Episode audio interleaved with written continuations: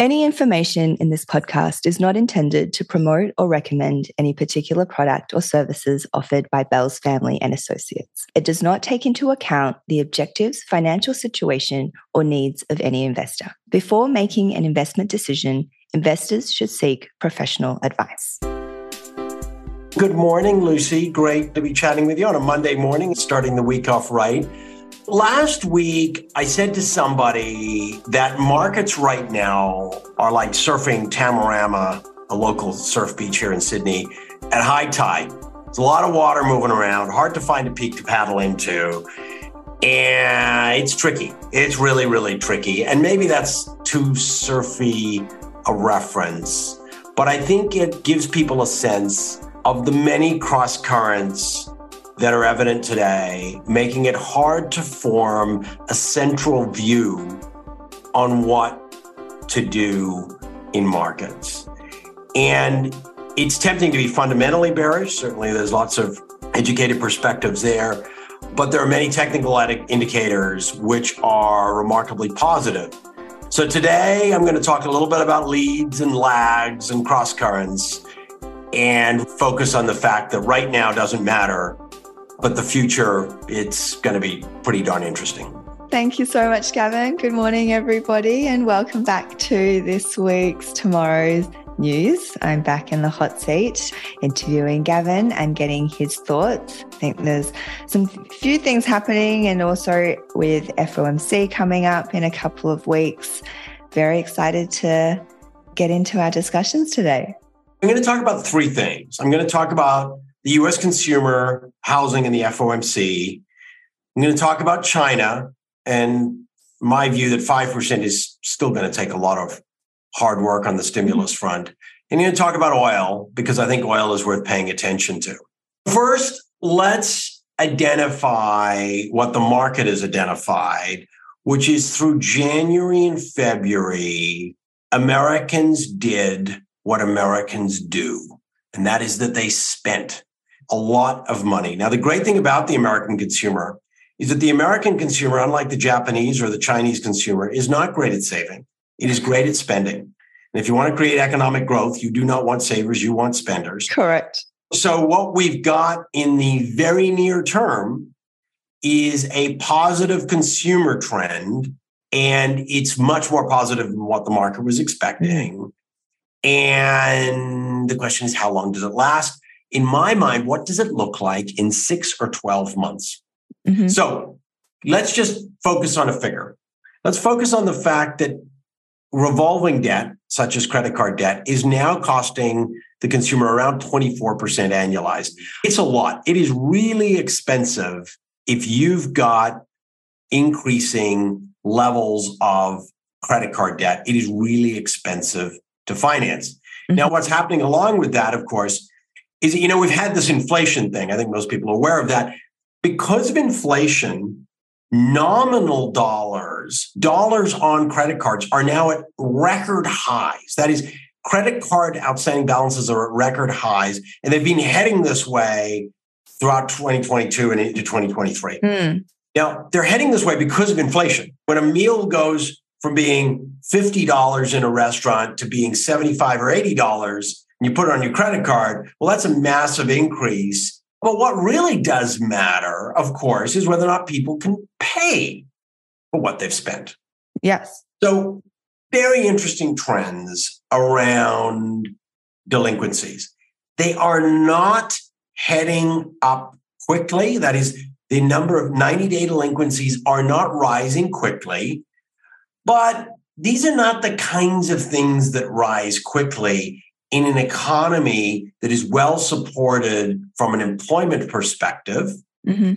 and when real incomes are actually quite robust. That means price, forget all the people that tweet about Amazon laying off people yes. and Snap laying off people. That's kind of irrelevant. It's 3% of the market. It's, it matters over the long term. It doesn't matter in the short term. In the short term, the middle of the economy has good wage growth and mm-hmm. robust job prospects. So people are spending more, having more credit card debt, but still being able to pay it off and pay it back right. at the moment. At the moment. So, mm-hmm. what do we see today? We see today the ability of the consumer to support their debt. Okay? Mm-hmm. So, the picture, the question is, well, what does it look like in six or 12 months? Now, something that people are pointing to about why this might be even more exaggerated in the near term in terms of the spending, the ability for people to pay, is because tax refunds are actually coming through in a very strong way early on in the year. Okay. Mm-hmm. So you got jobs, you got tax refunds, you got cooling inflation from a goods perspective. Consumers in pretty good shape. Okay. And so what we can observe then is, of course, the financial conditions, credit, availability of credit, and so forth, has actually been easing. Now you're Jerome Powell. Okay. Mm-hmm. And you're going to speak to Congress this week, and then we've got the FOMC coming up the 21st. You got a bit of a problem, right? Because if symptoms persist, we're not going to be beating inflation. We're going to have entrenched higher inflation. Mm-hmm. And central banks have this problem. They can see that they're winning the war slowly, but as Powell will tell you, and as any economist will tell you, monetary policy works with a lag.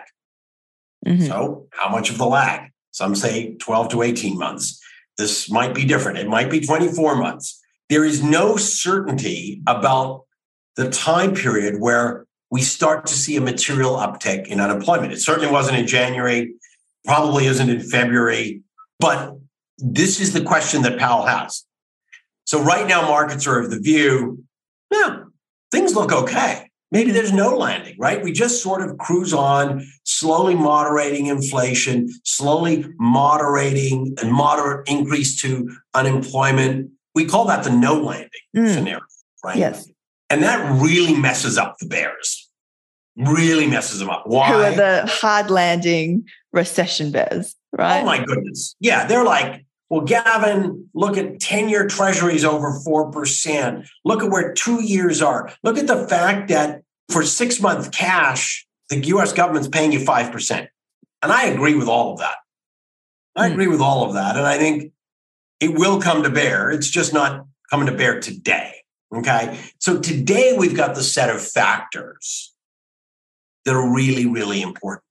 And I want to kind of just talk a little bit about housing and then come back to break even inflation. Okay. So one of the things that's really confusing people is housing. Yes. Shelter is a big part. It's 35 to 40% of the consumer mm-hmm. spend. People like, well, hang on a second.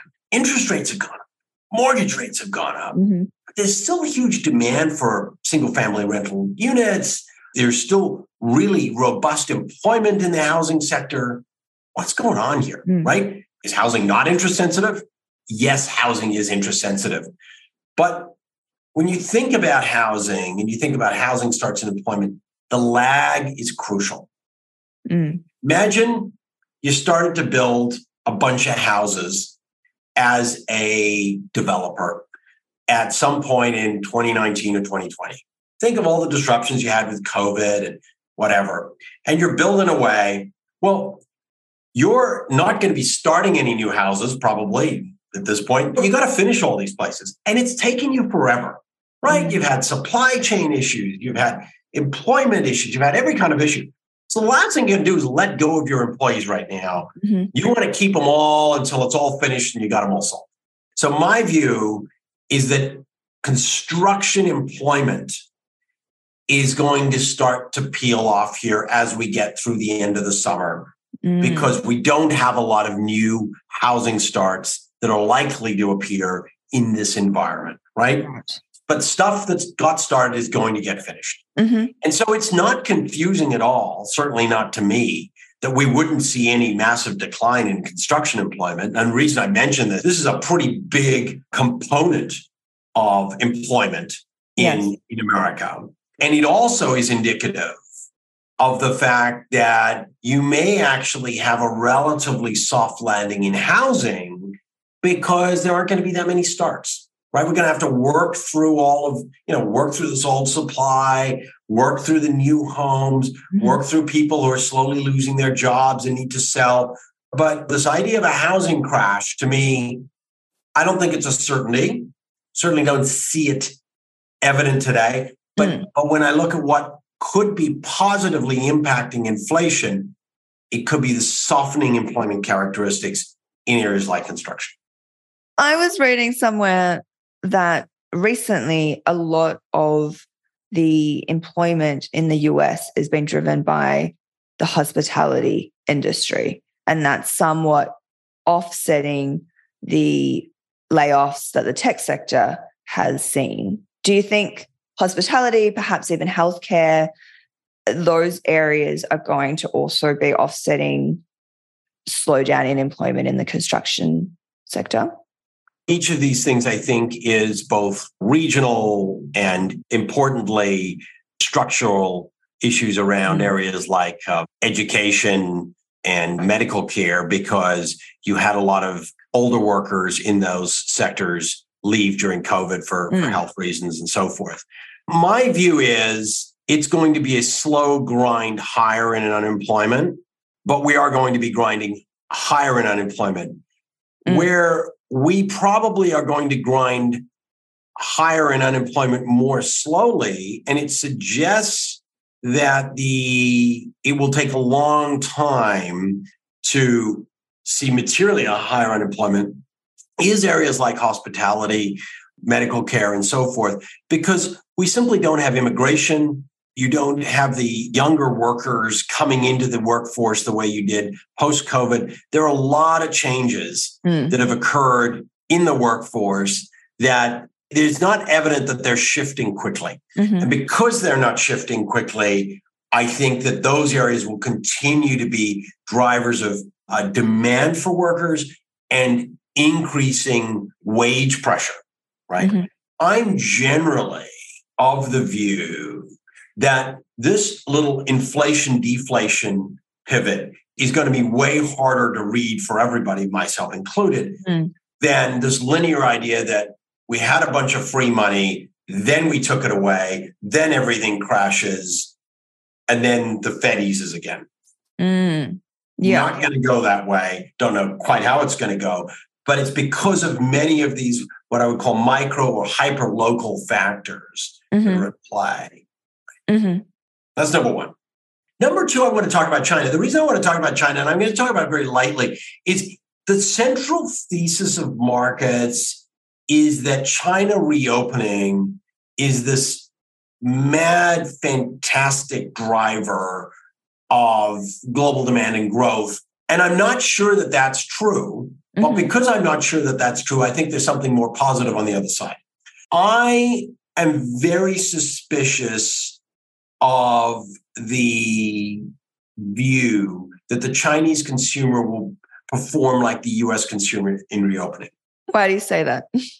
The Chinese consumer has two factors that are very different. Number one, they're huge savers. As a structure, they're better savers than spenders.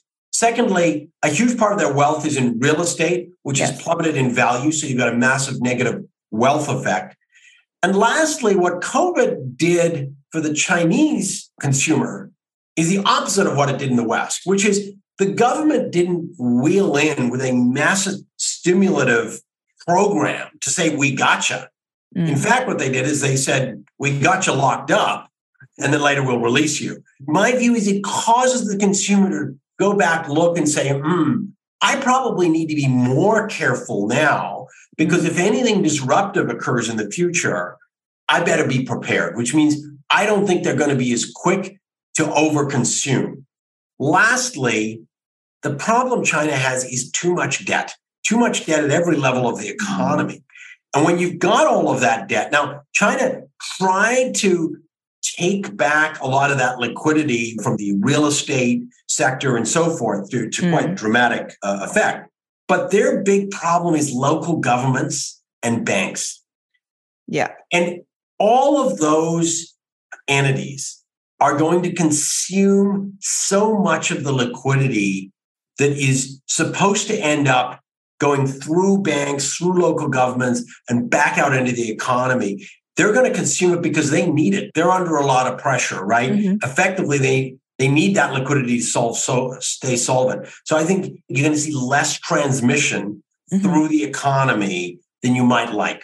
That means China have to be massively more stimulative to create the kind of domestic demand they're looking for. The other problem they have, and you can see this in some of the data around ports, is the rest of the world is slowing, right? So they had this bubble in demand around COVID when everybody needed TVs and furniture and stuff. Well, there's massive inventories, this slowing consumer demand. That means that they're going to need domestic consumption. So I'm bearish on the thematic reopening China. I fully expect there's going to be a great time to buy Chinese equities. It's probably more of a technical trade than anything. Mm-hmm. I think it's an important element to global liquidity, okay. massively important to global liquidity, right? Because the Fed and the ECB are taking out liquidity, and China and Japan are injecting it. Mm-hmm. Okay? And so, for so, investors, you know, how should we be thinking about our China exposure in the short term? I have a view that Chinese stocks are like meme stocks, right? You trade them, you don't own them, right? Not that these aren't good companies, but you really have no ability to understand in any structured way whether or not changes in the macro or changes in government policy are hmm. about to upend your investment. One of the great things about America is it takes a long time to make change, right? The challenge of more authoritarian, centrally planned economies is just deem something to be true. Know, there's good and bad characteristics, but it means that you can trade that market. I'm long a little Alibaba and some Chinese stocks at the moment, just because I think there's a trade in them. I'm not sure I'm right. I don't have super high conviction, maybe 60% conviction there. But I think that they come off too much. And I think that there's another wave here. On the other hand, I do think that Australia will benefit on a fairly consistent basis from improved Chinese relationship. And even if I'm wrong about everything I'm saying about domestic and reopening, that, that the reopening is stronger, that's just even better for Australia. I know that there's lots of different views back yeah. and forth about what will happen with the RBA this week, but my view is interest rates in Australia continue to go higher.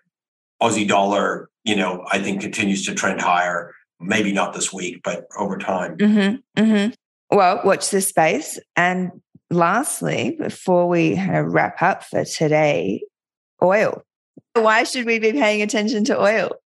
We should be paying attention to oil because the market's in a really interesting structure at the moment, in that you've had less spending than is required to really re-energized the space as ESG sort of took hold in the US. Remember, the US a major producer of oil.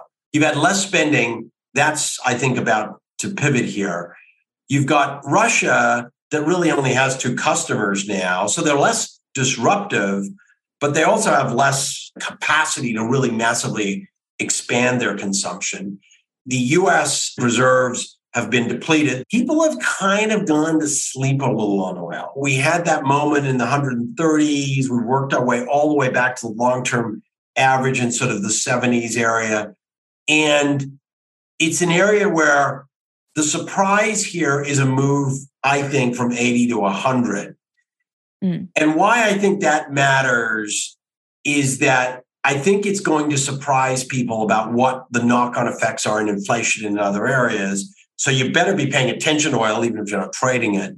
Mm. And it strikes me that there's also the CTAs, the sort of real technical money, has been massively underweight the space. Mm. So you you've got this moment of potential inflection. Now, I'm not a peak oil guy. I don't think oil is going to 200 bucks, barring new information. Certainly, there's no information I have that is evident there. But I think that the derivative impacts in places like Japan, you know, in terms of what, how they they behave, in terms of U.S. consumer and inflation. You want to put the U.S. consumer under pressure, raise gas prices from approximately three to approximately four dollars. These things are all hanging in the balance mm-hmm. right as the Fed is putting pressure on. This is a moment, right? Now, doesn't mean this week. This is a moment. It's worth watching to see how it develops.